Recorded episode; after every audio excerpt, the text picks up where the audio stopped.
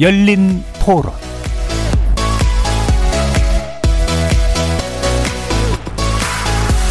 안녕하십니까. KBS 열린 토론 정준희입니다.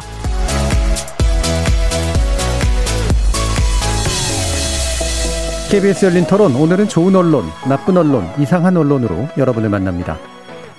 지난 9월 2일 인터넷 뉴스 매체 뉴스버스가 최초로 고발 사주 의혹을 보도한 이후 언론이 관련 기사를 쏟아냈습니다. 그러다 추석 즈음에서 대장동 개발 관련 의혹이 불거지면서 초점 이동된 언론의 관심은 가히 폭발적으로 증가했는데요. 특히 국민의힘 곽상도 의원 아들 퇴직금 논란이 기름을 부었고 관련자들이 구속되는 등 보도 범위가 확산 일로에 있었습니다. 이런 조건에서 양대 정당의 대통령 후보에 연관되어 터진 의혹에 언론이 과연 적절한 수준으로 관심을 기울인 건지 궁금합니다. 송영길 민주당 대표는 대장동 의혹은 고발 사주를 덮으려는 야당의 물타기 시도라면서 비판의 목소리를 냈는데요. 반면 국민의힘은 김웅 의원 목소리가 담긴 녹취 자료를 공개한 것과 관련해 MBC 보도가 왜곡됐다면서 고발 필요성까지 제기했습니다. 논논논 패널들의 분석을 통해서 우리 언론이 두 의혹 보도에서 놓쳤거나 아니면 의도적으로 외면한 부분 없는지 자세히 살펴보겠습니다. 다른 한편 오징어 게임의 세계적 흥행으로 우리 드라마에 대한 관심이 어느 때보다도 높아졌습니다. 하지만 그에 대비되게 국내 지상파 드라마의 흥행 성적은 전반적으로 저조한데요. 한국 드라마 제작 전반에 걸쳐 고민해야 할 과제가 적지 않음을 보여줍니다. 이어지는 2부에서 오징어 게임 이후 국내 드라마 산업이 처한 조건과 과제 짚어보는 시간 갖겠습니다. KBS 열린 토론은 여러분이 주인공입니다. 문자로 참여하실 분은 9730으로 의견 남겨주십시오. 단문은 50원, 장문은 100원의 정보 용료가 붙습니다. KBS 모바일 콩, 트위터 계정 KBS 오픈, 그리고 유튜브를 통해서도 무료로 참여하실 수 있습니다. 또 일라디오 이제 콩에서도 보이는 라디오로 만나실 수 있습니다. 시민 논객 여러분의 뜨거운 참여 기다리겠습니다. KBS 열린 토론 지금부터 출발합니다. 살아 있습니다. 토론이 살아 있습니다. 살아있는 토론, KBS 열린 토론. 토론은 라디오가 진짜입니다. 진짜 토론, KBS 열린 토론.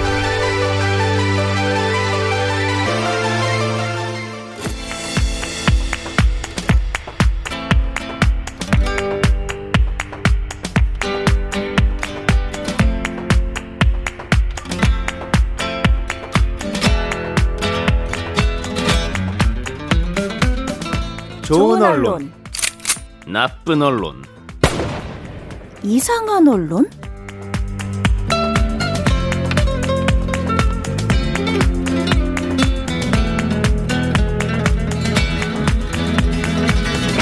오늘 함께 해주시는 세 분의 전문가 소개하겠습니다. 이정훈 신한대 리나시타 교양대학 교수 나오셨습니다. 안녕하세요. 언론인권센터 정책위원이신 정미정 박사 함께 하셨습니다. 안녕하세요. 민동기 미디어 전문 기자 자리하셨습니다. 안녕하십니까.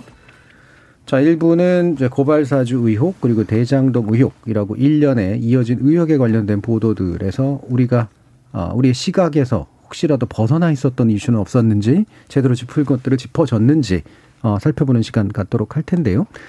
어, 우리가 이제 좋은 보도, 나쁜 보도, 이상한 보도를 하나씩 나눠가면서 이제 좀 짚긴 합니다만 좋은 보도는 보통 맨 나중에 하고 나쁜 보도, 이상한 보도는 먼저 짚는데 이걸 딱히 구분할 필요라든가 이런 걸 잘 못 느끼셨다는 얘기를 지난번에도 많이 해주셨지만 오늘은 특히 좀 그랬던 것 같아요.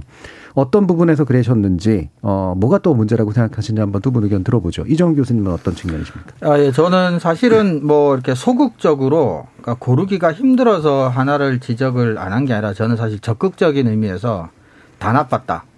그러니까 모든 보도가 다 나빴다라기보다는 어, 양당의 발언, 유명인의 SNS 발언 등을 검증 없이 따옴표로 옮기기만 하면서 의혹을 키우거나 전하기만 한 그래서 혼란만 가중시킨 모든 보도를 나쁜 보도로 저는 이제 선정을 한 예. 셈인데요.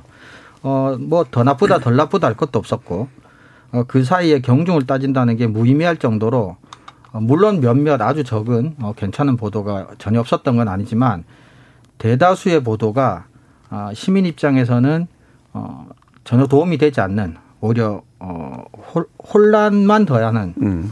전형적인 어떤 그런 패턴 형식의 보도들이 대부분이었다는 점에서 그 전부 다 저는 나쁜 보도로 선정하고 싶었습니다. 그런 음. 의도에서 이제 특별히 한 보도를 선택하지 않았던 겁니다. 예.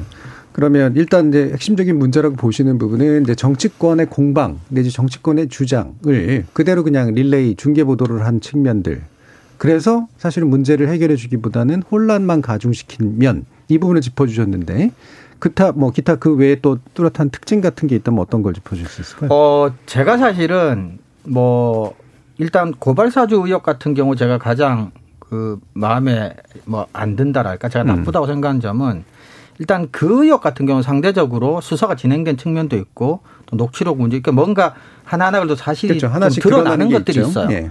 그러면 뭐 의혹이어서 뭐 경, 흔히 이제 언론이 아니고 우리가 수사권이 있는 것도 아니고 우리는 뭐 사실을 밝혀낼 수단이 별로 없다. 그래서 의혹을 그래도 국민들이 관심있가 전한다 이런 식으로 이야기하는데 그럼 사실이 나온 것들은 사실이잖아요. 네. 그럼 이제 팩트로서 정말 이제 건조하게라도 보도를 할 수 있는 거죠. 근데 그거는 또 안 하고 훨씬 적게 하고 네. 물론 이제 특정 언론에 대한 얘기입니다. 또 그걸 안 하는 언론이 이제 대장동 의혹은 굉장히 많이 보도를 하는데 네. 그럼 이거는 또 이제 계속 의혹에 의혹만 보태는 형태로 네. 그래서 우리가 언론이 그럼 의혹 제기를 하지 않아야 하냐. 이 대선과 관련된 엄청난 그 국민적인 이벤트에 있어서 당연히 의혹 제기를 해야죠. 근데 의혹 제기한다는 건 항상 우리가 조건이 있지 않습니까? 그것으로부터 출발해서 사회적으로 진실을 찾아 나가는데 계속해서 어떤 방향으로 나가는 방향성이 보여야 되거든요. 근데 지금 언론의 보도는 그게 목적이 아닌 것처럼 보여요. 네. 계속 그냥 의혹에 의혹을 보태고 그냥 전달 되는 말들만 가지고 무슨 그게 정파적인 이유일 수도 있고 클릭 장사할 수도 있고 여러 가지 이유가 있겠지만 그래서 이쪽에서의 문제점은 도무지 알고 싶어 하려 하는 것 같지도 않아 보인다라는 음. 거죠. 그리고 또 하나 제가 결정적으로 당혹스러울 정도로 의문스러운 건 뭐냐면 주로 대장동 의혹을 크게 보도하면서 상대적으로 고발 사주 의혹을 보도를 적게 하는 것들이 네. 대부분 이제 보수 언론이니까 경제지들이 주로 많은데 음. 저는 언제부터 그 보수 언론과 경제지들이 공공 개발에 그렇게 관심이 많았고 공익 환수에 관심이 많았고 네. 민간 투자에 그렇게 부정적이었는지를 모르겠어요. 완벽한 자기 부정, 선택적 기억 상실 이런 것들에 대해서 언론들도 스스로도 한번 자기 변명, 뭐 자기 핑계 이런 거라도 한번 될 필요가 있지 않느냐. 예, 예. 그래서 이게 어떻게 보면 그 한 5년 전, 10년 전하고 생각해 보면 같은 언론이 같은 얘기하는 게 맞나 싶을 정도로 예. 굉장히 혼란스러워요. 그래서 계속해서 이 사태의 본질이 뭔지 그리고 이게 우리가 여기서 알아야 될 게 뭔지 뭐 이런 건 없고 그냥 누가 발언하면 발언 또 아니다 그러면 아니다 그러고 이런 식으로 계속 진행만 되고 있으니까 이게 우리가 이제 그 공부하는 사람 쪽에서는 부분적으로는 좀 틀렸다 해서 포기한 것 중에 이게 이제 비디오 몰레이즈라는 이론이 교수님 음. 아시지만 언론이 또는 미디어가 정치에 대한 불신과 혐오를 부추긴다라는 이론이 있는데 이것들이 최근에는 조금 부정되는 경우가 많거든요. 예. 근데 요즘 우리나라 대선 보도를 보면 어 이거 틀리지 않았다라는 생각이 들 정도로 정치 혐오, 정치 불신만 쌓는데 굉장히 일조하고 있다. 그리고 그러면서도 가끔 언론이 오히려 어 이번 대선 같은 대선 처음 봤다. 이렇게까지 뭐 불신받는 후보 처음 봤다라고 하는데 언론은 거기에 뭘 했는지 냉정하게 한번 예. 되돌아보시기 바랍니다. 자 그러면 이제 뭐그 여러 가지 문제를 지적해 주지만 제게 제일 이제 귀에 뜨이는 건 특히나 경제지들 중심으로 대장동 의혹 관련 보도를 할 때 굉장히 자가당착적인 그렇죠. 예. 그리고 기억 상실증적인 그런 보도를 그렇죠. 해 왔다. 민간 개발 관련해서 공공 개발 관련해서 그 얘기 아마 뒤에서 좀 더 자세히 짚어보긴 할 텐데 아, 정근정 박사님께 또 의견 여쭙기 전에 잠깐 민동기 기자님께 체크해 보고 싶은 건 많은 분들이 그렇게 얘기하잖아요. 뭐 무슨 무슨 일보의 보도는 무슨 일보의 기존 보도로 반박 가능하다 이런 얘기 많이 하죠. 네. 이 그만큼 일관성이 없는 이제 그런 건데 아, 이게 이제 기자기마다 좀 달라서 그럴 수도 있고 시기마다 달라서 그럴 수도 있는데 우리가 통으로 특정 언론사를 공통의 의식을 가진 존재로 전제하는 경향이 있잖아요. 근데 그러지 않는 면이 분명히 또 있긴 하겠죠. 네. 여기서 뭐가 제일 문제라고 생각하세요? 그러니까 이게 사안에 따라서 좀 다른 것 같은데요. 예. 이를테면 예를 들어서 이제 오늘 고발사주하고 대장동 의혹이니까 고발사주 같은 경우에는 상당히 어떤 특정 언론사의 어떤 그런 시각과 논조가 개입됐을 저는 가능성이 있다고 봅니다. 예. 그러니까 현장 기자의 뭐 의견이 만약에 있었다 하더라도 오히려 뭐 데스크라든가 음. 그 사회의 특정한 어떤 시각이 반영이 돼서 아마 논조가 그렇게 나갈 가능성이 있다고 봅니다. 왜냐하면 예. 이 사안 자체가 굉장히 정치적인 그런 사안이고 어떤 판단의 영역이기 때문에 저는 그런 부분들이 훨씬 크다라고 보고요. 음. 반면에 대장동 의혹 같은 경우에는 오히려 문제가 어, 특정 방금 이 교수님도 말씀을 해주셨지만 이게 특정한 시각이라든가 이런 게 개입되기보다는 예. 오히려 보도가 너무 많아서 중구난방으로 쏟아지는 게 가장 음. 큰 문제인 것 같아요. 그래서 예. 어, 부동산과 관련해서 한국의 기성 언론들의 상당수는 대부분 광고와도 연결이 돼 있기 때문에 부동산에 대해서는 크게 문제점을 부각하지 않는 태도를 저는 보였다고 생각을 합니다. 그게 예. 가장 심했던 게 경제지였고요. 예. 경제지 종이신문 별로 안 보시겠지만 조금만 들춰보시면은 아주 많은 지면에 부동산 광고가 등장을 하거든요. 그리고 기사를 봐도 거의 이게 기산지 광고지 구분을 안 갈 정도로 헷갈릴 때가 많은데 그 논조대로라면은 사실은 그 대장동과 관련해서 뭐 민간 개발이라든가 이런 예. 부분을 적극적으로 지지하고 나서야 되는 예. 그런 상황이었던 거죠. 왜 이걸 민관 합동 개발로 하냐 뭐 이런 음. 식으로. 하지만 왜 이렇게 많이 뺏어갔냐 이렇게 그렇죠. 얘기할 수도 있는 건데. 그렇죠. 5,500원이 과하다고 음. 얘기를 했어요. 네. 그러니까 본인들의 과거 기사를 찾아보면은 지금 취하고 있는 이런 스탠스들이 굉장히 오히려 어 본인들의 자가당착으로 연결이 될 수밖에 없기 때문에 그거는 어뭐 특정사의 어떤 뭐 개입이라 이런 게 아니, 아니라요. 어 평상시 때는 쉽게 말씀드리면 평상시 때는 굉장히 어떤 경제적 이해관계에 따라서 네. 기사를 작성을 하다가 지금은 굉장히 특수한 상황이지 않습니까? 음. 대선이란 걸 앞두고 있고 그리고 뭐 여권 후보 주요 후보가 또 연관이 돼 있는 것으로 일단 의혹이 제기되는 그런 상황이기 때문에 이 사안을 클릭수로 연결하는 거죠. 음. 이 기사를 보시면은요. 지면에 등장하는 그 비중은 크지 않습니다. 경제지들이. 온라인 기사들. 대부분 온라인에서 포털에서 소화를 하거든요. 그럼 뭐냐면 포털에서 클릭을 노리고 있다는 그런 예, 얘기입니다. 예. 그러니까, 그러니까 예 고발 사주 쪽은 뭐 어느 쪽으로 접근하든 간에 나름대로 논조를 가지고 접근하는 네. 경향이 있는데 대장동 의혹 쪽은 기존에 무슨 얘기를 했건 간에 네. 일단은 문제를 다 그냥 파헤치고 널려 놓는 그런 방식으로 접근하고 있고 그게 특정 대선 후보를 타겟 잡는 이익도 있지만 핵심적으로는 클릭을 그렇죠. 많이 유도할 수 있기 때문에 저는 그렇게 보고 중구난방으로 간다. 네. 예. 다중 인격이죠. 예. 경제지에서 대장동 사안 관련해서 최근에 눈에 띄는 어떤 경향이 또 나타나기 시작한 예. 게요. 제가 본 거는 어, 문제를 계속 지적했잖아요. 그러면서 일부 제도적인 보완책으로 지금 입안되고 있는 법안 중에 민간 한 수에 상한제를 둬야 된다라는 법안들이 지금 음. 제출이 되고 있습니다. 이거에 대해서 굉장히 비판적인 입장을 담은 기사들이 드디어 등장하기 시작했습니다. 예. 경제지의 예. 다수가 예. 민간 한 수 상한제를 그렇게 강력하게 도입을 할 경우 이 규제로 인해서 결국 집값이 상승할 수밖에 없다. 음. 아, 공급의 차질이 빚어질 수밖에 없다. 라는 논조로 또, 또 다른 얘기를 하는 거죠. 또 반대급부적으로. 이전에 해왔던 어, 태도에 비해서 중간에 바뀌었다면 다시 또 원래대로의 태도로 돌아가는 네, 네. 그런 모습이 많이 또 드러나고 있습니다. 정신이 돌아온 건가요? 글쎄요. 음. 네, 이런 것 같아요. 그러니까 보면 단편적으로 그것만 보면 그 말 자체는 팩트인 것들이 있죠. 세 개가 있는데 연결하면 말이 안 되는 경우가 있거든요. 그러니까 한 반발짝만 위에서 한 30분만 쉬면서 생각만 해보면 맞춰지는 퍼즐들을 당장 당장만 해서 이제 기사를 쓰는 거죠. 그것도 저는 이제 민 기자님 말씀처럼 포탈 이라고 하는 상황 속에서 생존하기 위해서 어쩔 수 없이 벌어지는 일들이 있지만 근데 어쩔 수 없는 게 자기 부정의 지경까지 가도록 어쩔 수 없는 것은 더 이상 변명이라고 할 수는 음. 없을 것 같아요. 그러니까 당대 특히나 대장동 의혹 같은 건 당대에 누구를 타겟 잡아서 누구를 치느냐가 가장 많은 관심을 불러일으키느냐. 네. 결국은 이 부분으로 이제 가 있는 거죠. 사실 저는 좀 신기했던 게 경제지들이나 보수 언론들이 지금까지 부동산과 관련된 어떤 그런 사안들을 보도한 논조였다면요. 네. 왜 당시 성남시가 더 많은 이익을 환수하지 못했느냐 이렇게 문제 제기를 할 게 아니라 왜 음. 민간업자의 이런 판에 네가 끼어들었냐 시가 끼어들어 관이 끼어들어 가지고 이렇게 하냐로 가야 되는 그렇죠. 거거든요 네. 원래 이 논조대로 가려면 지금 전혀 다른 얘기를 하고 있으니까. 저도 되게 놀란 것 중에 하나가 그거예요. 사실은 민간이 이제 민간과 공공이 어느 정도 이익을 환수할 것이냐 나누는 건 계약상의 문제잖아요. 네. 근데 거기에 더 누가 더 가졌어야 되느냐의 문제는 논란의 여지가 분명히 있다고 보는데 그건 견해에 따라 다르니까. 근데 민간의 이익 배분 문제를 굉장히 심각하게 얘기를 하잖아요. 그렇죠. 왜 얘네가 이렇게 더 많이 가져갔어요? 네. 물론 예를 들면 투자 금액 대비 뭐 더 많았다든가 아니다 이 얘기까지는 이해가 하는데 민간 배분의 구체적인 형태에 대해서 그렇게 관심을 일반적으로 안 갖고 그거는 사실 민간 영역이 알아서 할 문제로 보통은 취급해 왔던 신문들이잖아요. 그러니까 그렇게 주장을 해왔죠. 예. 예. 다시 주장한다니까요. 아, 지금은 다시 그렇게 주장하고 다시 있다. 주장해요. 예. 동일한 날짜에 다른 너무, 주장을 하고 너무 나가면 안 되겠다는 생각이 든 걸까요? 뭐 그런가 봅니다. 일단 음. 제도화되는 거는 싫은 거죠. 음. 근데 저는 정 교수님하고 좀 다른 게 예를 들어 뭐 너무 나갔나요가 아니라 그럴 수 있다니까요. 그러고도 아무 문제가 없는 상태라니까요. 네. 그러니까 같은 날짜 신문에 예를 들어 반대되는 이야기를 해도 네. 아무런 이상이 없다니까요. 그러니까 저는 그게 이제 제일 중요한 문제인 것 같은데 더 이상 이제 예전만큼 이제 일관된 논조 예전에도 일관된 건 아니었습니다. 적어도 데스크가 이제 나름의 논조를 정하는 방식으로 취재가 되기는 어렵다. 어려운 상황이 온 거는 맞는 것 같은데 어저 같으면은 음 만약에 제가 언론사를 운영한다거나 아니면 제가 스스로 기자가 된다 그러면 이렇게 다중인격적인 상황 을 도저히 못 견뎌낼 것 같거든요. 못 견디. 예. 보통 사람 어느 힘들죠. 쪽이든 뭔가 방향을 정하자. 그래서 그럼요. 파보자라고 얘기할 것 같은데 이렇게 막 확 늘어놓는 것이 견뎌지는 게 되게 신기하거든요. 근데 방금 정미정 박사님이 음. 예로 든 그 기사대로라면 음.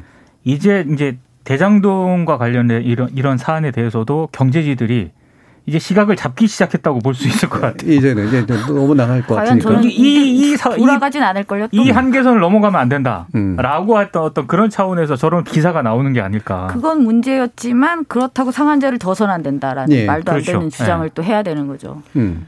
그래, 뭐 나름의 논리를 나중에 굳이는 찾긴 찾을 것 같아요. 물론 저 같으면 이라는 전제를 깔고. 예. 근데 저는 저민 기자님은 조금 반대로 생각하는 게 그 사례가 너무 많아요. 전형적인 게 이런 거예요. 우리나라 언론들이 계속해서 오랫동안 똑같은 얘기를 하고 있는 것 중에 하나가 복지도 늘리고 세금도 줄이라는 얘기를 계속하고 있거든요. 네, 네. 그러니까 그 가능해요. 우리나라 언론한테는 반대되는 얘기를. 증세 없는 복지. 예. 요즘 그럼 복... 무슨 돈으로 음. 복지를 하라는 얘기예요. 복지 없는 증세 얘기를 하더라고요.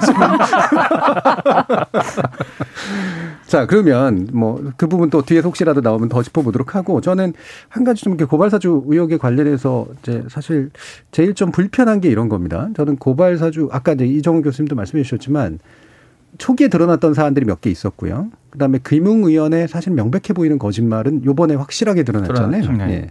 그래서 드러난 사실들 그리고 누가 거짓말을 해왔던가라는 문제는 비교적 명확해지고 있는 것 같은데 그렇죠. 중간에 이제 어 제보사주 형식으로 프레임 전환을 국민의힘 쪽이 했잖아요. 네. 저는 정치권은 충분히 그럴 수도 있다고 생각을 하거든요. 근데 언론이 이 프레임 전환에 훨씬 더 적극적으로 참여를 한 모습들을 보이죠. 특히 조선일보라든가 그렇죠. 몇몇 언론들을 보면 네. 왜 이런 현상들이 나타날까 어떻게 보세요? 저는 일단 그 처음에 고발사주 의혹이 불거졌을 때 조선일보가 며칠 동안 이 기사를 다루지 않았습니다. 음, 그러니까 그렇죠. 안 다뤘죠. 최초로 뉴스버스가 9월 2일에 이제 이 고발 사주 의혹을 보도를 했거든요. 근데 에, 그 이후에 조선일보 지면에 기사가 등장한 게 9월 6일입니다. 그러니까 그 동안 굉장히 깊은 고민을 했을 거라고 생각을 하고 그리고 당시 국민의힘이라든가 정치권에서도 굉장히 당황한 어떤 기색이 역력했거든요. 예. 근데 9월 6일 조선일보 그 기사를 전후로 해가지고 제 기억에 어, 이 제보자가 누구인가라는 그 기사를 조선일보가 보도를 합니다. 음. 9월 6일자에. 그러니까 그 고발 사주 의혹이 제기된 이후, 이후, 이후에 지면에 그 기사를 전혀 싣지 않다가 9월 6일자에 딱 싣는데 그 이후부터 이제 이 제보자가 누구인가라는 그런 어떤 포인트를 거기다 두기 시작을 하고요. 그러다가 결정적인 계기가 된 게 저는 9월 10일 TV조선 보도라고 생각을 네, 하거든요. 네.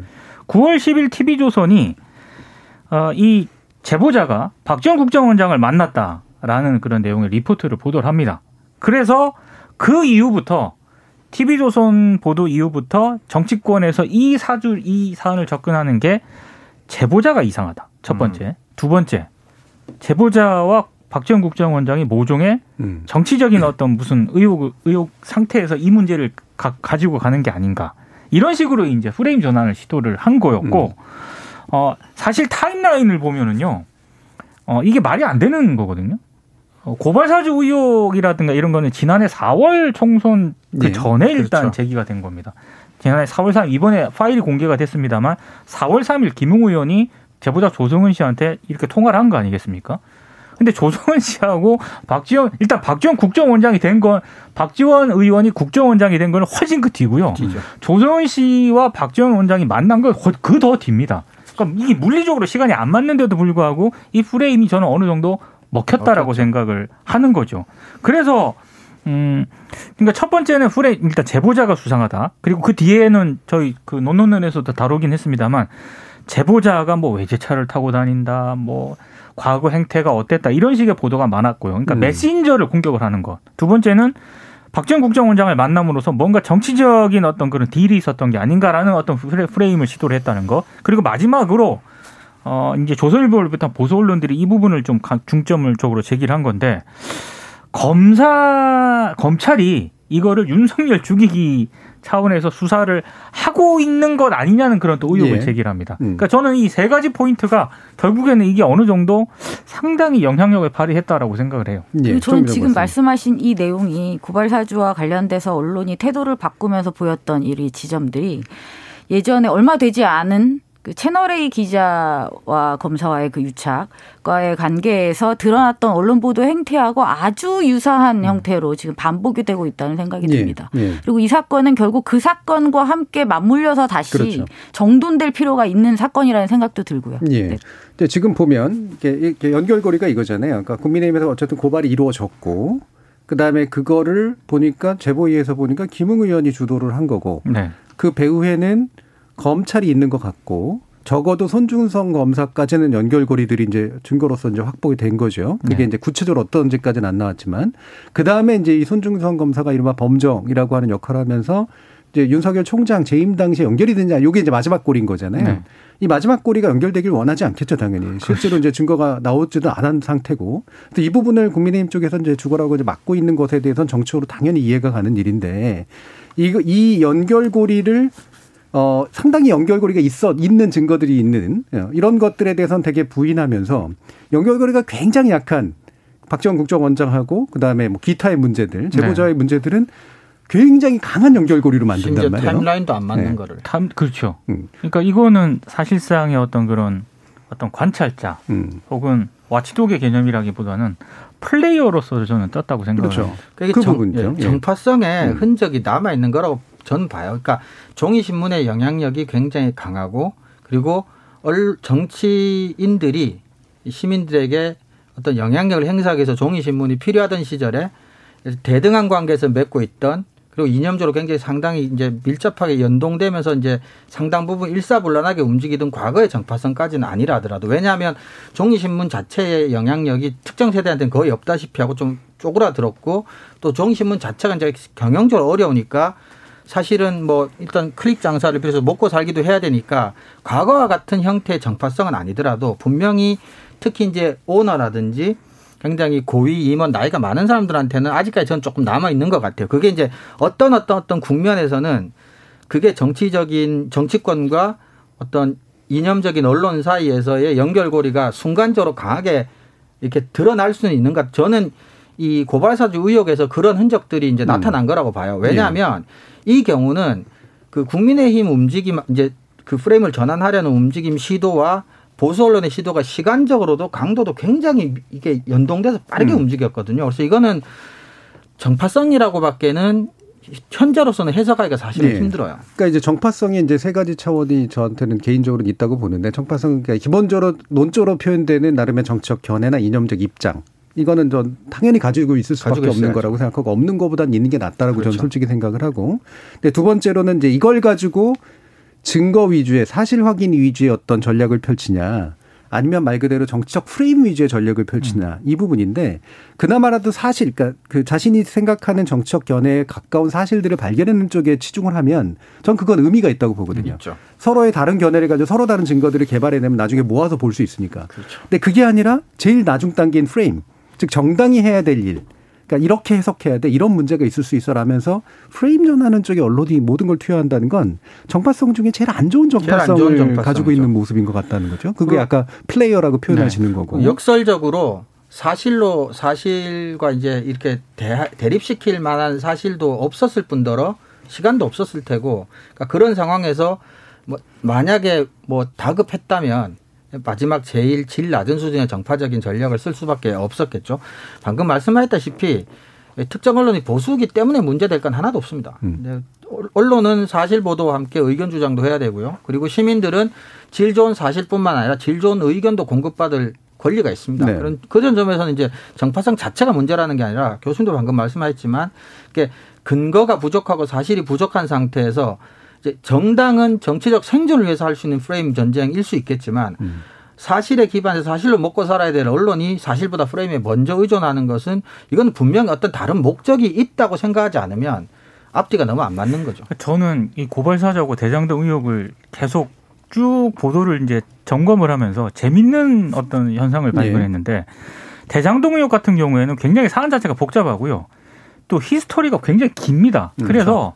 개별적인 어떤 그 의혹이라든가 이런 거를 보도를 하는 것도 굉장히 중요한데 이게 쉽게 말씀드리면 가끔 그렇게 보도를 하다가도 전체적인 맥락 같은 거를 정리를 해줘야 돼요. 한번 중간 중간 한번 짚어줘야 할머니 매듭을 한번 짚어. 그러려면 언론사들이 일종의 그 예를 들어서 드론을 띄워야 됩니다. 네. 드론을 띄워가지고 위에서 이게 부감샷을 보여줘야 돼요. 이게 음. 지금 이렇게 판이 정리가 네. 되고 있다라고 하는 걸 띄워야 되는데 드론을 띄울 생각을 안 하고 계속 현미경을 들이대는 거예요. 그럼 잘 안 보이거든요. 현미경은 남의 현미경이잖아요. 세균이 안 보여. 네. 네. 그런 상태죠. 너무 그 구체적으로 들이대니까 이게 잘 안 보이고 오히려 지금 고발 사주 같은 경우에는 증거도 어느 정도 명백하고요. 굉장히 이, 이 증거와 증거 사이 그, 그 이런 것들이 있기 때문에 오히려 여기는 현미경을 들이대야 되는데 현미경을 들이대는 게 아니라 이 카메라 기법으로 따지면은 어떤 특정 분야에 대해서 out focusing 정말 의혹이 제기된 그 네. 그 부분에서 처리를 하고 있죠. 네. out focusing을 딱 해야 되는데 그 부분을 out focusing 하는 게 아니라 음. 딴 데를 비춰가지고 음. 정말로 비춰야 될 곳은 흐리할 흐릿하게 처리하는 예. 약간 그런 어떤 보도가 많은 것 같아요. 예. 저는 이 예. 고발 사주 민동기 기자님의 광학적 표현이 굉장히 필요하잖아요. 예. 이 고발 사주 와 대장동 의혹 보도를 보면서 제가 생각할 때 가장 심각한 문제 지금 반복되지 않는 선에서 음. 말씀을 드리면 저는 이 두 보도의 공통적으로 나타나는 특징 중에 하나가 다 선거 보도라는 겁니다. 음. 그러니까 오직 선거 보도로서만 접근을 하니까 그렇죠. 정책의 영역으로만 다루고 결국 이 사안이 누구한테 유리하냐, 누구한테 불리하냐, 누구 탓이냐 이러다가 그냥 끝나는 거죠. 그러니까 사안의 본질에 접근하는, 그러니까 사안의 정면으로 어, 접근하는 기사를 찾아보기는 너무 힘들었다. 그러니까 대장동 같은 경우도 저는 그게 제일 궁금해요. 정말 택지 개발에서 분양하는 대다수 부동산 개발 사업들이 다 이런 식이었을까? 음. 이게 정말 예외적인 경우일까? 예. 이런 궁금증이 전 당연히 들것 음. 같아요. 음. 근데 그런 얘기가 없어. 이게 원래 이러는 건지 아니면 여기가 좀 더 이쪽 그 금액이 커서 문제인 건지 아니면 원래 그런 건지 아닌 건지 뭐 이런 설명이 없다는 거죠. 그러면 이 사안의 본질은 뭐냐? 그럼 개발 사업이라는 게 어떻게 되어야 되는 거냐? 뭐 이런 얘기를 누군가는 좀 해줘야 되는데 예. 그런 게 일단 없다는 거죠. 그리고 또이 고발 사주 같은 경우도 마찬가지인 게 이건 검찰의 선거 개입 문제예요. 음. 그럼 이게 얼마나 심각한 문제입니까? 이게 뭐 윤석열 후보에게 뭐 나쁘고 좋고를 떠나서 진짜 검찰이 네. 대한민국 어, 선거에 이런 식으로 적극적으로 개입을 하려고 했느냐라는 부분. 그럼 우리가 왜 그 전부터 검찰 개혁을 하려고 했느냐서부터 지금 이 일련의 흐름들을 다시 돌아보면서 이 검찰 개혁과 검찰의 선거 개입 문제와 이 의혹을 다루려는 시도가 분명히 있어야 되는데 지금이 아무리 선거 국면이라 선거 보수가 다수를 이룬다고 해도 이렇게 몽땅 다 100% 선거 보도로서만 접근하는 것이 과연 타당한가? 저는 그것이 가장 네. 나쁘다고 봅니다. 제가 그래서 그런 비유를 보통 써요. 그러니까 제가 게임을 잘 하진 않지만 게임에서 흔히 말하면 대마왕 잡기가 있는 거잖아요. 음. 최종 보스 잡기. 최종 보스. 그러니까 양쪽에서 보기에는 예를 들면 대장동 의혹은 이재명 지사와의 관련성이 나오는 게 최종 보스 잡는 거고 고발사주 의혹 쪽은 윤석열 총장과의 연관성을 찾는 게 최종 보스를 잡는 거예요. 근데 대부분의 게임은 최종 보스 잘 못 잡거든요. 그렇죠. 예, 되게 어렵죠. 랩이 올라가야지 잡을 수 있는 거기 때문에 그 중간에 근데 잡아야 되는 어떤 어, 몬스터들이 있는 거잖아요. 근데 이 몬스터들이 분명히 눈에 보이고 어떤 건 잡혀 있어요. 그러면 이제 정리를 해야지. 그랬을 때 적어도 총장까지는 안 간다라도 검찰들이 이런 일들을 벌인 것들이 문제인 가 아닌가 문제 나오고 네, 부동산 개발이라고 하는 것의 일반적인 과정에서 나왔던 공공개발과 민간개발의 어떤 형식적인 문제들이 나올 거란 말이에요. 네. 그것이 일단 적어도 우리가 얻어야 될 일종의 그렇죠. quest라고 생각을 그렇죠. 하는 건데 거기에는 관심이 없는 거죠 지금. 아, 저는 사실 그런 측면에서 이번에 고발사주 PD 수첩이 그 네, 파일을 공개를 했지 않습니까? 네. 음. 근데 저는 대단히 이상하게 이거는 아 정말로 언론들이 이걸 파야 된다라고 생각을 했는데 아무도 안 파더라고요. 네, 안 근데 아무도 안 판 지점이 있습니다. 전 대단히 이상하다고 생각을 하는데 원래 그 MBC의 검언유착 보도가 지난해 3월 31일에 보도가 됐잖아요. 근데 그 김웅 의원이 조성은 씨랑 통화한 게 바로 4월 뒤, 4월 3일이거든요. 근데 4월 뒤 이번에 그 음성 파일을 통해서 공개가 된 내용을 보면은 그 김웅 의원이 조성은 씨한테 이렇게 얘기를 하거든요. 그 이동재하고 한동훈하고 통화한 게 아니고 이동재가 한동훈인 것처럼 네 다른 네. 사람을 음. 가장을 해서 녹음을 한 거다. 예.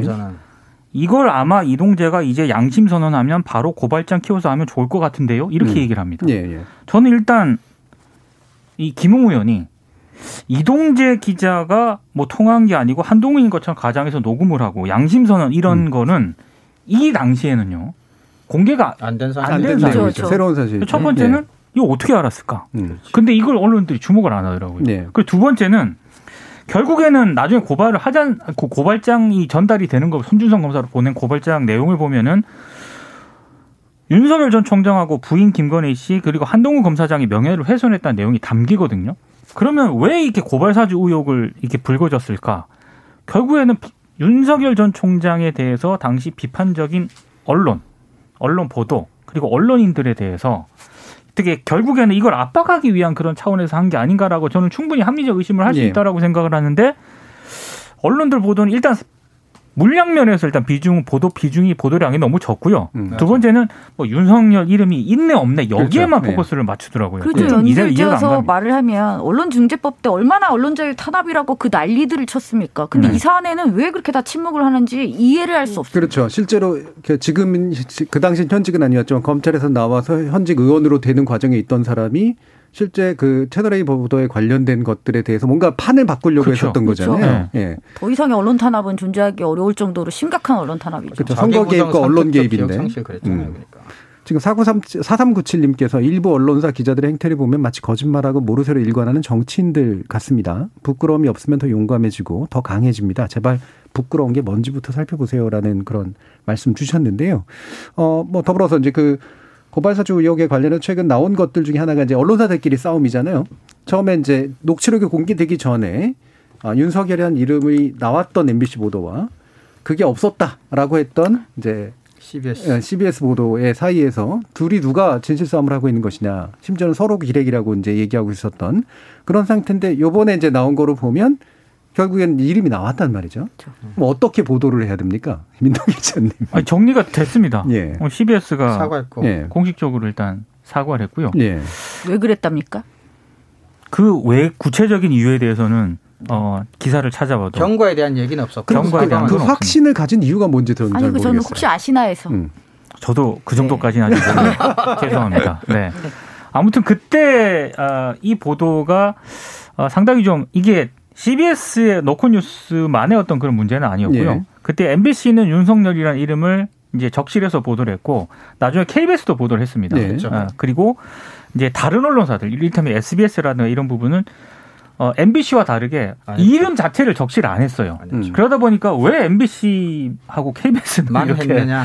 어, 구체적으로 이름을 적시한 거냐. 이렇게 이게 무슨 의도가 개입된 게 아니냐. 이런 예. 식의 이제 언론 보도가 있었는데 MBC PD수첩이 뭐 간단하게 정리를 한 거죠. 음. 네, 공개를 하면서. 예. 물론 전 이거 가지고 저는 솔직히 그 지금까지 언론들이 보여준 태도를 보면 정당한 정당이 이 프레임 바꾸기하고 거의 유사한 행동들을 보였기 때문에 우리가 얘기하려고 했던 건 윤석열 이름이 나왔는지 안 나왔는지가 문제가 아니라 그렇죠. 그게 실제 윤석열을 지칭해서 윤석열이 개입됐다라고 얘기한 건지 아닌지를 우리는 모르는 거다라고 얘기한 거다. 이렇게 이제 지금 대응할 줄 알았거든요. 근데 아. 그 정도까지는 아니었다.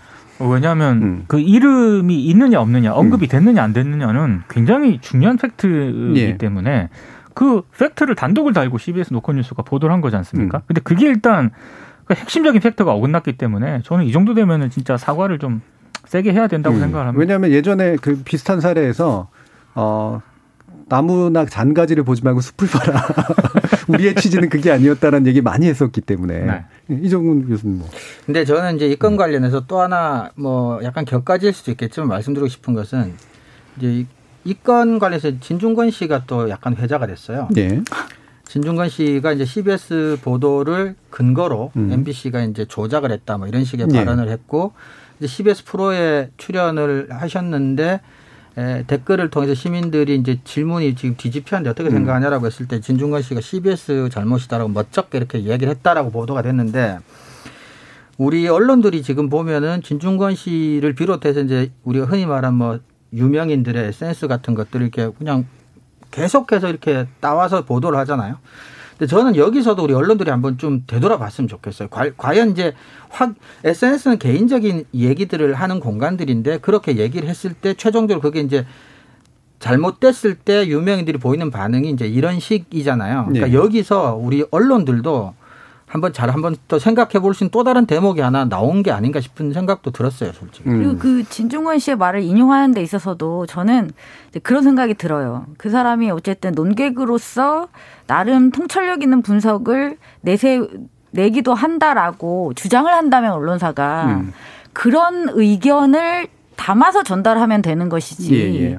정보를 아는 수준에서 우리보다 하등 나을 것이 없는 어떤 사람의 의견을 음. 그 사람이 논객이라는 이유만으로 인용할 가치가 있느냐 이건 완전 다른 그렇죠. 문제거든요. 사실 인용해서는 인용할 이유는 그럼, 없는 그럼요. 거죠. 그렇죠. 이 사람이 어떤 인용해서 네, 그렇죠. 정부에 대한 비판을 가진다거나 특정한 음. 후보의 행위에 대해서 비판을 한다면 그거는 인용할 가치가 있을 수 있습니다. 음. 하지만 우리가 알아내기 힘든 어떤 정보에 있어서 그렇게 단정적으로 말하는 것을 어떻게 확인도 하지 않고 바로 인용을 합니까? 그러니까 그것은 진중 김건희라는 사람이 SNS를 통해서 말할 자유는 있는 거예요. 하지만 네. 그것을 보도할 가치가 있느냐의 측면은 또 다르다는 거죠. 음. 그렇죠. 예. 사실 인용이라고 하는 그런 부분에서 왜 자꾸 이제 인용이 될까? 뭐 이게 근본적인 궁금증인데 저는 제 말이 인용되는 게 저는 되게 싫거든요. 예. 제 말이 함부로 인용되는 건 더더욱이나 싫고. 많이 인용되십니다. 자, 민도 기자님. 네. 보도, 좋은 보도. 사실 제가 이 좋은 보도를 꼽은 이유는 어 아까 대장동 의혹과 관련해서 드론을 띄워야 된다고 말씀을 드렸잖아요. 네. 근데 이 대장동 의혹과 관련해서는 흔히 말하는 어, 4인방들이 있지 않습니까? 남욱 변호사, 정영학 회계사, 그리고 김만배 전 머니투데이 음. 법조팀장, 그리고 이제 유동규 예. 전 성남 도시개발 본부장인데 이 4인방과 관련한 보도들은 굉장히 많습니다. 음. 그리고 아, 이거 중요할 수밖에 없습니다. 왜냐하면 대장동과 관련해서 뭐 개발 이익을 도모했던 그런 사람들이었고, 예. 그래서 이제 이 사람들에 대해서 주목을 하는 거는 당연한 거고요. 또 하나는 반대축에 있는 이제 인허가가 있겠죠, 당연히. 음. 그 인허가와 관련해서는 모든 언론들이 이제 이재명 음. 지사와의 연관성을 파헤치려고 하는 거 아니겠습니까? 그럼 대장동 의혹이 그거밖에 없느냐? 예. 아니거든요. 그렇죠. 일단 곽상도 의원 아들 이런 문제 음. 정치권 로비설이 일단 나왔고요. 또 하나는 화려한 법조계 고문들. 그렇죠. 이거 도대체 뭘 했느냐 이 사람들은 이런 부분들이 있는데 그러면 이런 부분들이 균형 있게 잘 다뤄지고 있느냐?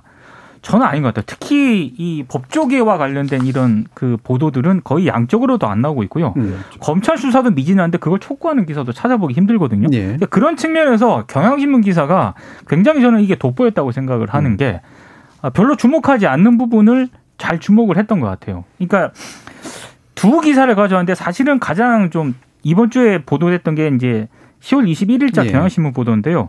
대검 중수부가 2011년 대장동 대출 수수료 10억 브로커를 불법 무기한 정황이 있다 이런 제목의 기사인데 저 이거는 잘 보도가 안 돼서 제가 간단하게 설명을 예. 드리면은요.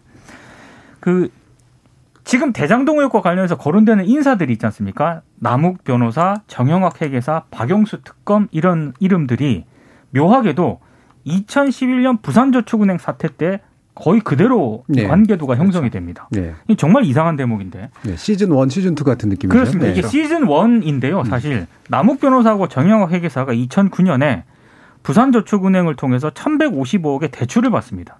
그러니까 결국에는 부산저축은행이 이런 식으로 대출해 줘 가지고 나중에 파산이 되지 않습니까? 네. 대출을 받아서 이 남욱 변호사하고 정영학 회계사가 대장동 민간 개발 사업을 추진을 하거든요.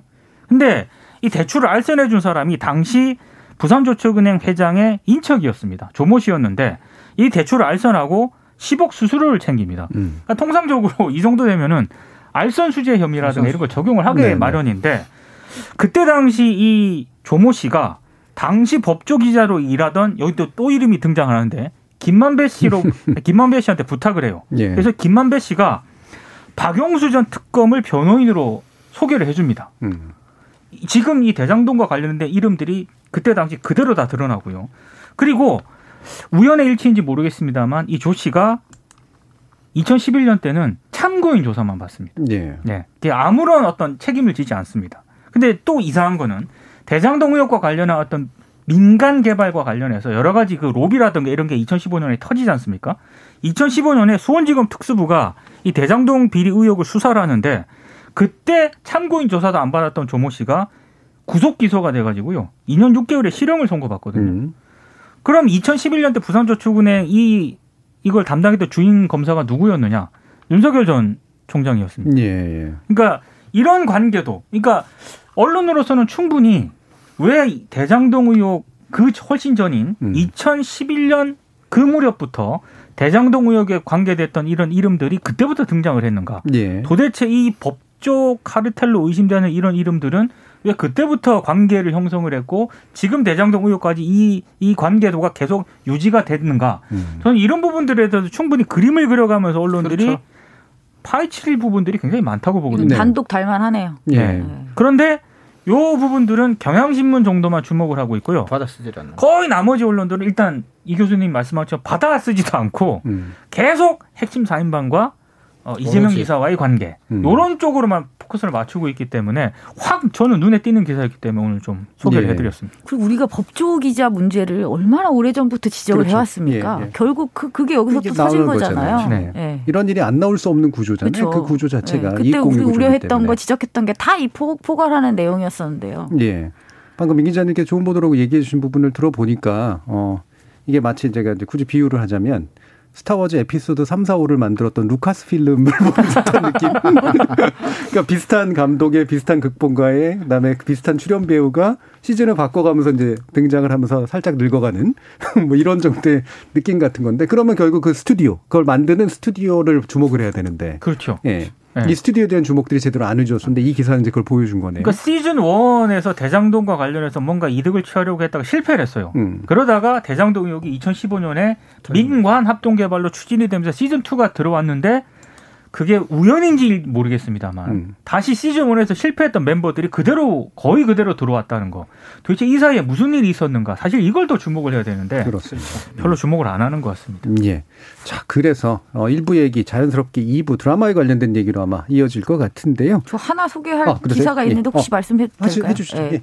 제가 이번 기사들을 보면서 문제의식을 가졌던 걸 마침 담은 예. 기사가 하나 있어서 제가 이상한 모습을 못, 찾, 못 찾았다기보다는 너무 많았지만 이 음. 기사는 한번 소개를 시켜드리려고 가져봤습니다. 부산일보의 10월 18일자 칼럼인데요. 예. 어, 제목은 누구를 위한 국감인가입니다. 음. 저는 지금 시기 보도를 보면서 가장 안타까운 게 이거였어요.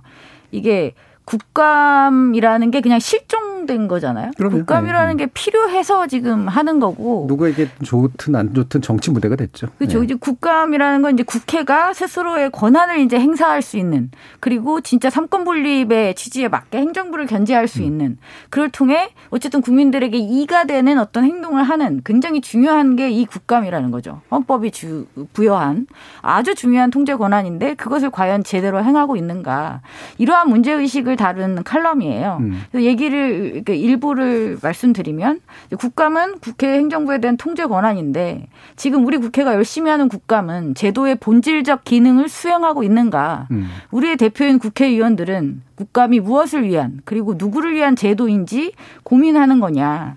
올해의 국감은 온통 대장동 논쟁으로만 채워지고 있는데 우리 국회의 국감은 역시 행정부에 대한 의회의 견제 장치가 아니라 정부 여당 대 야당의 대결 구도화된 정쟁의 도구로 변질되어 있다. 음. 그래서 지금 국감의 어떤 중요성, 국감이 이루어지지 않는 것에 대한 국회의원들의 어떤 행태에 대한 비판 어, 이런 것들이 잘 서술이 되어 있어서 한번 가져와 음. 보았습니다. 예. 저는 그 대장동 역사 관련된 보도 보도나 정치적 공방을 보면 타임머신이 자꾸 떠올랐는데 아 현재 행정부를 견제하는 현재 입법부가 아니라 미래 행정부가 될지 모를 대상을 견제하는 근데 그 근거는 한참 5년 전, 6년 전의 일로 견제하는 되게 이상한 상황이 좀 벌어지고 있는 것 같다라는 그런 느낌이 좀 드네요. 현재를 사는 인간들이 아닐 수도 있겠네요. 그러네요. 예, 과거와 미래를 거죠. 사는 거죠. 예. 음.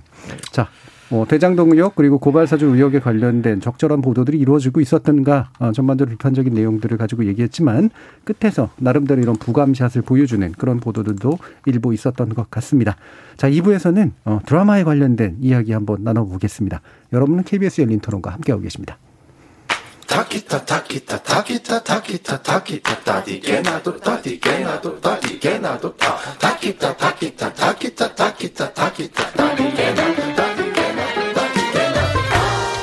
물음표가 느낌표로 바뀌는 순간 KBS 열린 토론 KBS 열린 토론 좋은 언론, 나쁜 언론, 이상한 언론 2부에서는 어, 드라마 문제를 국내 드라마 제작 실태와 한계, 나아가 과제를 살펴볼 텐데요. 언론인권센터 정책위원이신 정미정 박사, 민동기 미디어 전문기자, 그리고 신한대 리나시타 교양대학 이정훈 교수 이렇게 세 분과 함께 하고 있습니다. 뭐 지난번에 오징어 게임 얘기 좀 일부 하긴 했습니다만 자, 오늘 이 얘기를 가져온 이유는 KBS 국감 때문이었습니다. 예, KBS에 관련된 이야기라서라기보다는 그 질문이 너무 좀 우스꽝스러워서 그랬는데요. 국회의원이 이런 질문을 했죠. KBS 사장에게 KBS는 왜 오징어 게임 같은 작품을 못 만듭니까? 라는 굉장히 중요한 질문을 해주셨는데 이 상황 여러분들은 어떻게 보셨는지 간단하게 먼저 한번 얘기 들어보죠. 정문정 박사님부터. 큰. 큰. 음. 끝입니다. 흥칫풍도 아니라 킁이에요? 킁입니다. 예. 어떤 킁입니까? 아니 킁을 하면 이렇게 끝나야지 정말. 이 뭐라고 말을 하자니 참 구구절절 더 구차해질 것 같습니다. 예. 네. 어, 입을 벌려 말하기가 싫은 음, 네. 그냥 감탄사로 끝내고 싶은 네. 이런 이야기였고요. 민동기 기자님은? 전 현실적으로 말할 수 있습니다. 음. 방송 심의 때문에 안 됩니다. 방송 심의 때문에 안 된다. 네. 음. 전 반대입니다.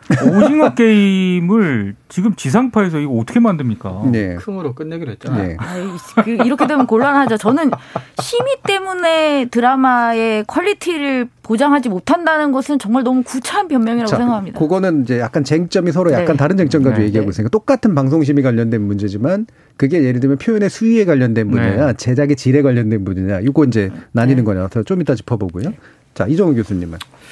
뭐 오징어 게임이 성공하고 인기가 있으니까 뭐 정치인 특유의 그 인기에 편성한 뭐 정치적 발언인 것 같고요. 네.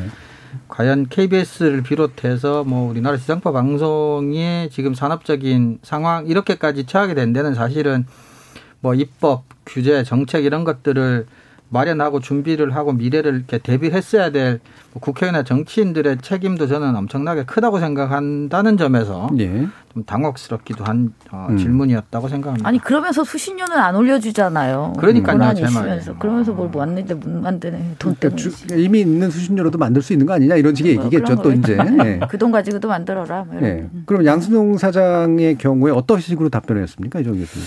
양승동 사장께서는 이제 좀 다소 원론적인 물론 이제 뭐 그럴 수밖에 없는 상황이었겠지만 그렇게 답변을 어, 했는데 오징어 게임은 KBS 같은 지상파가 제작할 수 없는 수위의 작품이라며 음. KBS가 할 수 있는 것들을 해야 한다라는 일단 원론적인 예. 여기 이제 민동기 기자님의 예. 답변하고 유사한 예. 거였고요. 음. 그러면서 이제 KBS가 이제 공동 KBS 계열사 공동 출자해서 설립한 드라마 제작사 언급하면서 좀 더 이제 질 나은 컨텐츠를 만들어서 지상파 TV와 함께 온라인 콘텐츠까지도 구분해서 제작하는 방식을 한번 도입해 보는 것을 고려해 보겠다라는 네. 대답을 하셨습니다. 그러니까 굳이 좀 더 설명을 드리자면 이제 KBS 같은 공영 방송이니까 어, 광고 플러스 이제 수신료 가지고 운영되는 회사인데 기본적으로 운영은 공적으로 그 결과 자체 공적이어야 되죠. 근데 상업적인 영역들을 하는 자회사들이 있는데 그 중에 투사 투자한 그런 스튜디오들이 있고 그걸 통해서는 뭔가 이제 공적 서비스 이 외부의 영역에서는 한번 시도해 볼 수는 음, 있겠다.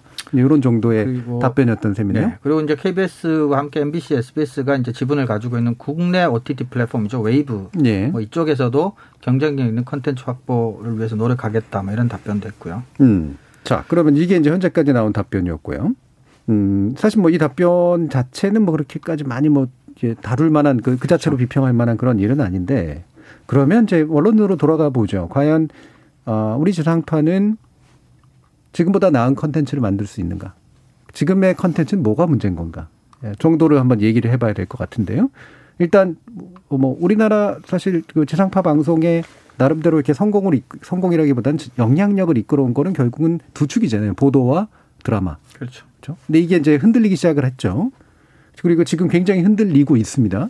어떤 상황 현황인지 민동 기자 좀 말씀 주시죠. 그러니까 뭐 드라마가 잘 될 때도 있고 안 될 때도 있고 뭐 그런 상황이었는데 특히 이제 올해 같은 경우에는 이제 상반기만을 전제로 했을 때요. 약간 드라마 외적인 논란들이 좀 많았습니다. 이제 드라마 어떤 내용이라기보다는 드라마 네. 외적인 논란 같은 경우에는 막아 낀것 같았어요. 음. 맞습니다. 진짜. 그러니까 특히 이제 요즘 스포츠계에서 조선 구마사였죠. 네. 스포츠계에서 문제가 됐던 학폭 논란이 그랬죠. 이 드라마라든가 연예계까지 네. 불똥이 예. 튀어가지고요. 그래서 뭐 아예 뭐 제작 사전 제작을 거의 완료한 단계에서 뭐 지원 배우를 교체하는 그런 경우도 있었고 음. 뭐 구체적인 어떤 그뭐 드라마를 뭐 예로 들 수도 있겠습니다만 뭐 이를테면 KBS니까 KBS가 가장 대표적인 게 다리 뜨는 강. 네, 예. 거기 이제 네. 주연 배우는 재훈 배우였던 그 지수 씨 같은 경우에 학폭 논란이 음. 굉장히 좀 사회 문제화가 됐었고요. 그래서 거의 제가 알기로는 한 90% 가까이 네. 촬영을 마친 그런 상황이었는데 다른 배우를 투입을 해가지고 다시 이제 제작을 하는 그런 상황이 벌어졌고요. 이제 이런 부분들에 있어서 올해 상반기 때 유난히 좀 드라마라든가 주연 배우 쪽에 많이 좀 불거졌고요. 그리고 그게 한 축이었다면 또 하나는 어, 최근 들어서 특히 올해 상반기 때 굉장히 좀 많이 불거졌던 그런 것 같은데 드라마 내용과 관련해서 특히 왜곡 논란이 좀 많이 불거졌습니다. 음. 그러니까 대표적인 게 이제 역사 왜곡 논란인데 이게 이제 SBS 드라마 조선구마사 같은 경우에 네. 뭐 태종이 갑자기 뭐 그 백성들을 학살하는 인물로 묘사가 되면서 이 뭐냐 음. 이런 논란이 좀 불거졌고 어, 그래서 이거 같은 경우에는 굉장히 광고주들에 대한 항의가 집중이 되면서 결국에는 이 드라마가 폐지가 되는 그런 초유의 사태가 좀 벌어지기도 했고요. 그리고 이 작가와 관련된 그런 논란들이 또 불거지면서 이 조선구마사 작가가 어, 썼던 전작이 있습니다. 다른 방송사에서 했던 그런 전작에 대해서도 막 비판이 튀는 그런 상황이 또 벌어졌었고요. 그리고 뭐 여러 가지 이런 논란들이 좀 제기가 되긴 했습니다만 어 전반적으로 지상파의 어떤 그 드라마가 물론 잘 된 것도 있습니다. 예. 이를테면 뭐 SBS 펜트하우, 펜트하우스라든가 이런 음. 부분들은 대박을 친 드라마도 있긴 합니다만 전반적으로 드라마가 그렇게 시청률이라든가 이런 부분에 있어서는 조금 부진한 그런 상황이 네. 연결이 되면서 지상파 드라마의 경쟁력이 좀 끝나는 것 아니냐라는 그런 기획 기사들도 상당히 많이 나왔습니다. 예. 일단 시청률이 전반적으로 썩 좋지는 못했고 작품에 대한 평가조차도 이제 사실 썩 좋지 못했고 그렇죠. 시장과 별개로 게다가 이제 구설수에 오르는 일까지 이제 벌어지게 되면서 뭐 예를 들면은 역사 왜곡 논란이라든가 학폭 논란이라든가 이건 뭐 의도하지는 않았겠지만 네. 문제가 벌어지는 이, 이 삼중고가 있었던 셈인 것 같은데요. 그럼 한번 이걸 한번 지적해 보죠. 사실 지상파 말고 비지상파는 그럼 괜찮았느냐. 라고 하는 부분도 사실 있잖아요. 지금의 사실 넷플릭스와 전 세계적인 어떤 보급망을 갖추고 있고 자금력을 갖추고 있는 넷플릭스의 제작 구조와 국내 TV 제작 구조를 동일한 선에서 비교하는 건 사실 상당한 근본적인 문제가 있고 그렇죠. 국내 TV 제작 조건 안에서 지상파와 비지상파가 다른 뭔가가 있는 거냐. 사실 이미 비지상파, TVN 계열이라든가 이런데 주도권을 뺏긴 지가 상당히 좀 오래 됐단 말이에요. 그 부분은 일단 먼저 좀 짚어보죠. 정부정 박사님 보시기에 국내 지상파 드라마 제작 구조가 돈에 관련된 문제, 재원 구조의 문제랑 심의 관련된 문제, 그리고 기타의 문제 중에서 어떤 게 제일 큰 문제라고 보세요? 그 주로 심의 문제가 자주 지적되곤 하거든요. 음. 네, 물론 그게 아예 문제가 없다고 생각하지는 않습니다. 저도. 그러니까 드라, 어, 특히 지상파, 뭐 비지상파도 이거는 비슷한데요. 방송 심의의 대상인 이상 대상은 사실 그, 똑같은 대상이에요. 예, 예, 그러니까요. 예. 음. 근데 하지만 뭐 사실 CJ 같은 경우는 제재를 크게 받는다고 해도 타격이 별로 없죠. 근데 예. 지상파 같은 경우는 허가 대상이기 때문에 아무래도 그렇죠. 마이너스 점수를 받고 예, 실질적으로 영향을 많이 받기 때문에 어, 뭐 차이는 어느 정도는 있다고 볼수 음. 있습니다.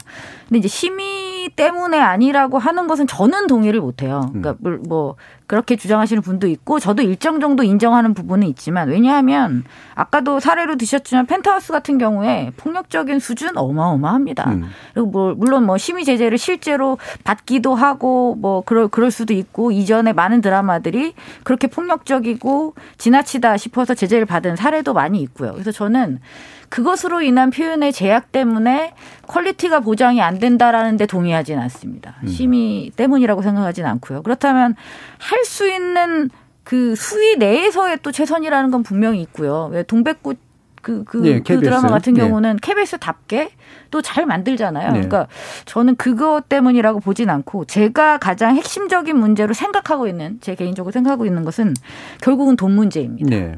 그러니까 우리나라 저 이거는 지상파든 비지상파든 물론 비지상파 같은 경우는 조금 더 자유로운 측면은 좀 있다고는 생각하지만 우리나라 드라마 제작 환경에서의 가장 커다란 문제는 결국 돈 문제인데 이번에 이제 넷플릭스가 일부 제작비를 편당 20억씩 지원을 해서 오징어 게임을 만들었고 하지만 그 수많은 수익은 다 넷플릭스가 가져갔다는 것에 대해서 되게 불합리하다라는 지적이 많은데요.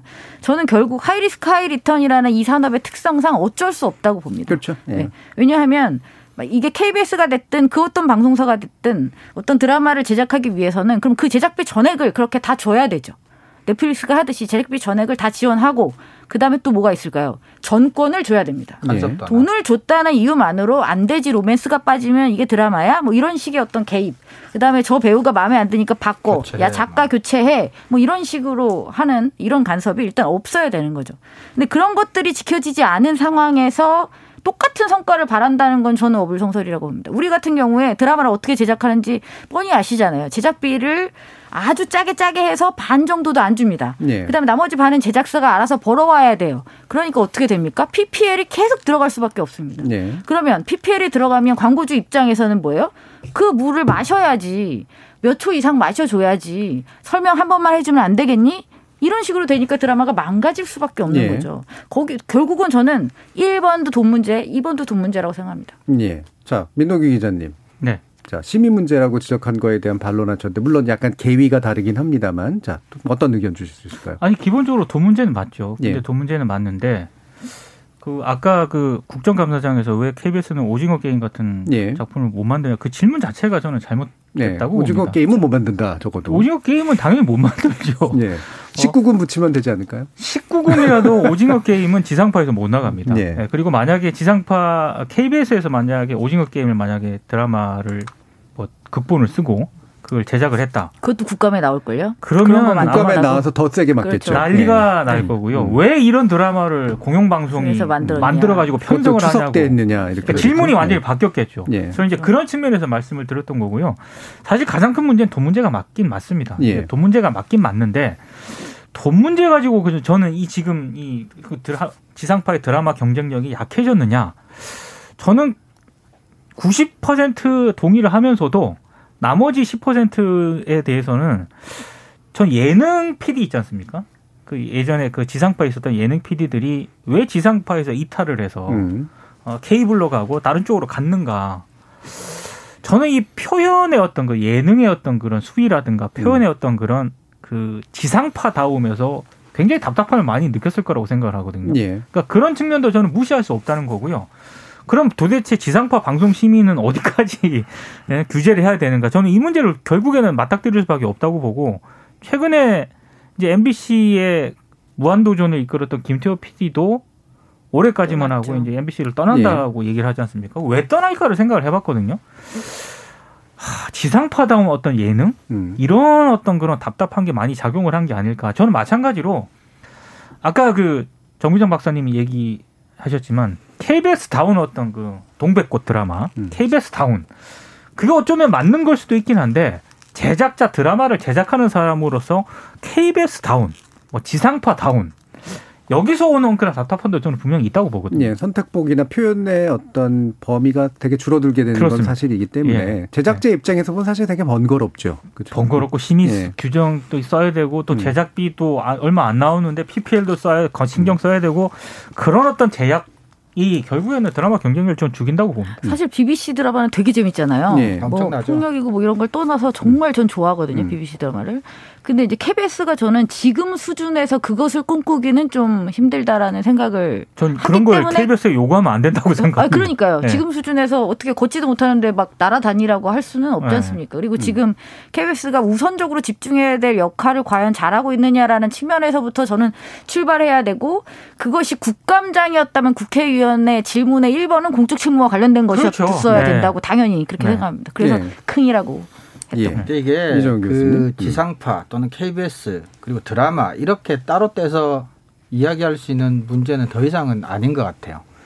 그러니까 우리가 지금 이미 엄청나게 많이 이제 미디어 지형이 이제 변했고 이 변한 상황에서 KBS라고 하는 이제 공영 방송으로서의 독특한 지위 위치 그리고 지상파 방송이라고 하는 산업이 전체적으로 이제 어떤 성격을 가지고 어떻게 미래에 이제 가져가야 되느냐에 대한 이해와 같이 이제 가야 되는데, 그러니까 이게 이미 악순환이 발생했잖아요. 우리가 이제 정 박사님 돈이라고 했지만 점점 그게 이제 힘들어지잖아요. 아까 말씀하셨다시피 이런 컨텐츠 산업은 굉장히 모험성이 높은 산업, high risk high return인데 그게 지금 갈수록 할 수 있는 상황이 점점 없어질 가능성이 많잖아요. 그러니까 저는 사실은 어떤 생각도 하냐면 어, 지상파 방송이 지금 가지고 있는 사이즈나 영향력을 그대로 가져간다는 전제로 무언가를 얘기하는 게 근본적으로 가능한지에 대한 생각도 일단 들어요.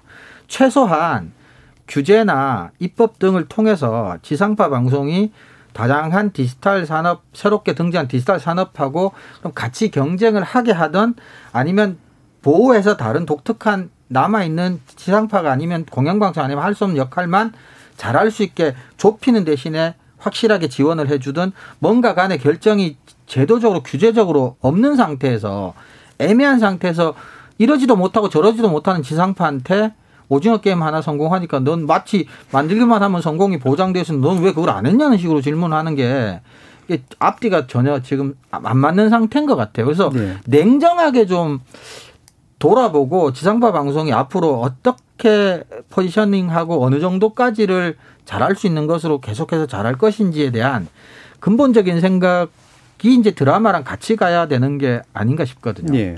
그러니까 이를테면 지금 오징어 게임이 이제 뭐 세계적 히트를 치다 보니까 이제 뭐 어떤 질의 표준이 돼 버리긴 했는데 사실 이게 엄밀히 따지면 드라마적인 완성도라든가 드라마적인 어떤 소구력이라든가 이런 거로 봤을 때 이를테면 동백꽃 예를 들어주셨는데 동백꽃이 가지는 완결성 그다음에 대중적인 정서 뭐 이런 것들과 오징어 게임이 가지고 있는 걸 비교해 보면 저는 어느 하나가 특별히 뒤처진다고 생각하지 않아요. 네, 그렇죠. 서로 다른 영역이기 때문에. 다른 영역인 거죠. 그죠? 그런데 만약에 세계에 내놓는다 그러면 동백꽃이 성공할 수는 굉장히 없거든요. 없죠. 이거는 한국 인전의 정서하고 굉장히 밀접한 맞아요. 연관성이 있고 오락성이 적으니까. 맞아요. 물론 이제 이렇게 한국 드라마 익숙해지다 보면 또 이런 동백꽃 류가 미국에서도 인기를 얻고 이럴 수 있지만 결국에는 글로벌 판에 기본적으로 나가기 위해서 만들어진 그런 어떤 드라마의 성격과 이렇게 이제 나름대로 국내 시장에 맞게 국내 정서에 맞게 만들어진 드라마의 성격을 마치 이게 질인 질의 차이인 것처럼 얘기해 버리면 그렇죠. 그렇죠. 상당히 심각한 이제 문제가 생기게 되겠죠.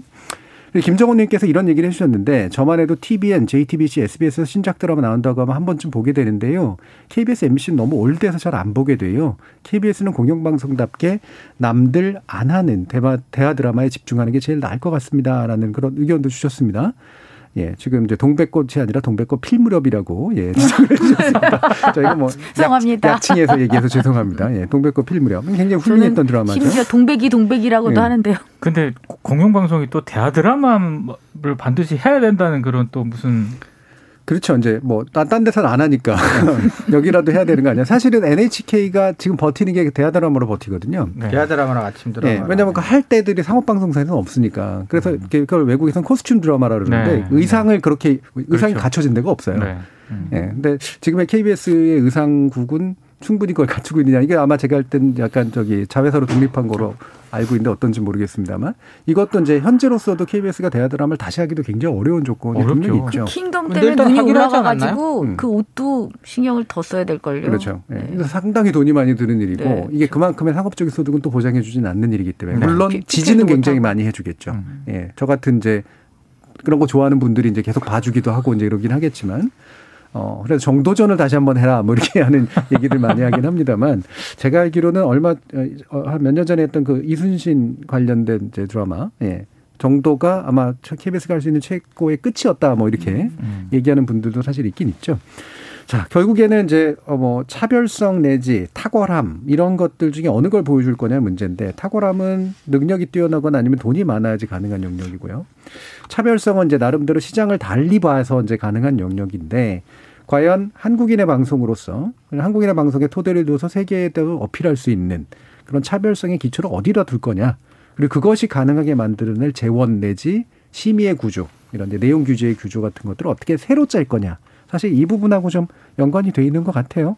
나름대로 제안해 주실 부분이 있어요, 정미정 박사님?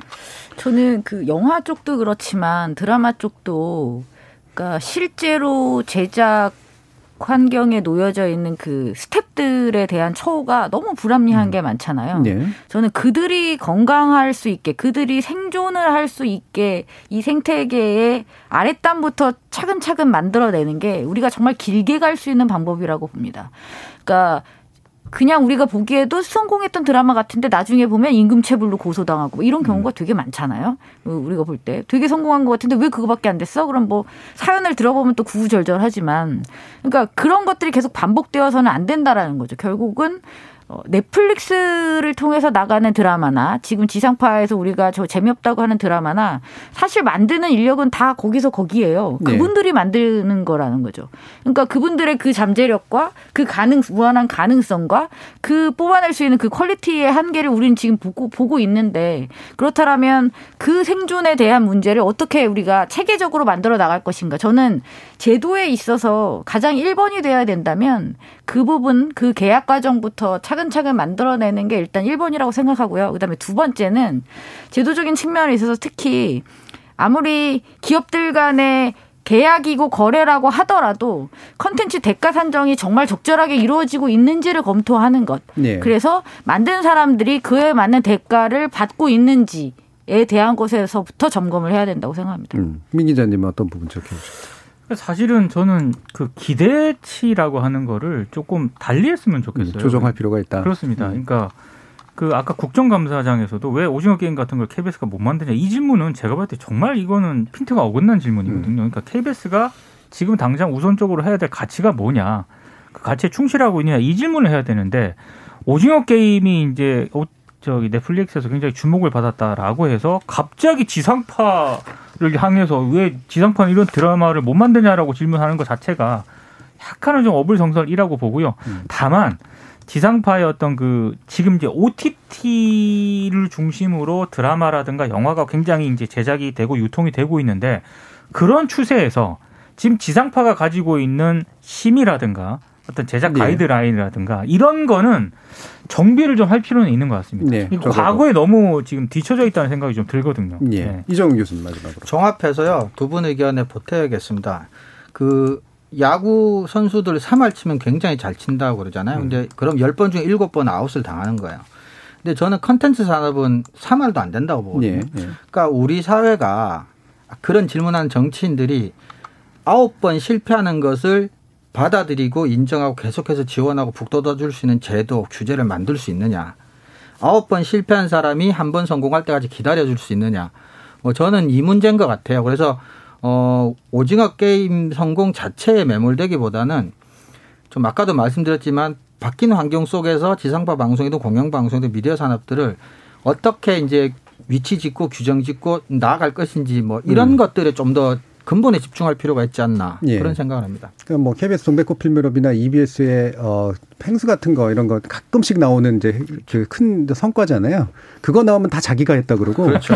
나머지 실패한 건 다 니들 잘못이라고 그렇죠. 얘기하는 이런 구조가 사실 굉장히 많이 있죠. 이 부분을 빨리 깨줘야 되지 않을까 싶습니다. 자 오늘 KBS 열린 토론 논논논 코너는 그럼 이것으로 모두 마무리하겠습니다.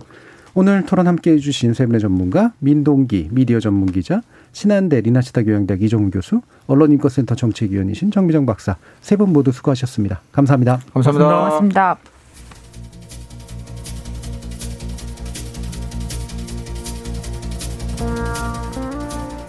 경제적으로 말하면 자본주의 사회, 그리고 정치적으로 말하면 자유주의적 다원주의 사회의 공통 특징은 개인과 집단이 자신의 욕망에 따라 이익을 추구하는 걸 비난하기보다는 인정한다는 데 있다는 겁니다. 쉽게 말해서 일종의 필요악이라고 보는 거죠. 양당의 대선 후보와 연관되어 터져버린 대장동 개발 의혹과 고발 사주 의혹에서도 이런 공통점이 있는데요. 그간 몰랐거나 모른 척 해왔던 날것의 이기심이 눈에 띕니다. 그 가운데는 비록 화는 나지만 적당히 인정하거나 무시할 이기심도 있고 이번 기회에 반드시 근절시켜야 하는 부조리도 있습니다. 세상 정의롭고 도덕적인 것처럼 구는 우리 언론 정작 필요했을 이런 분별력 어디서 보여주고 있었을까요?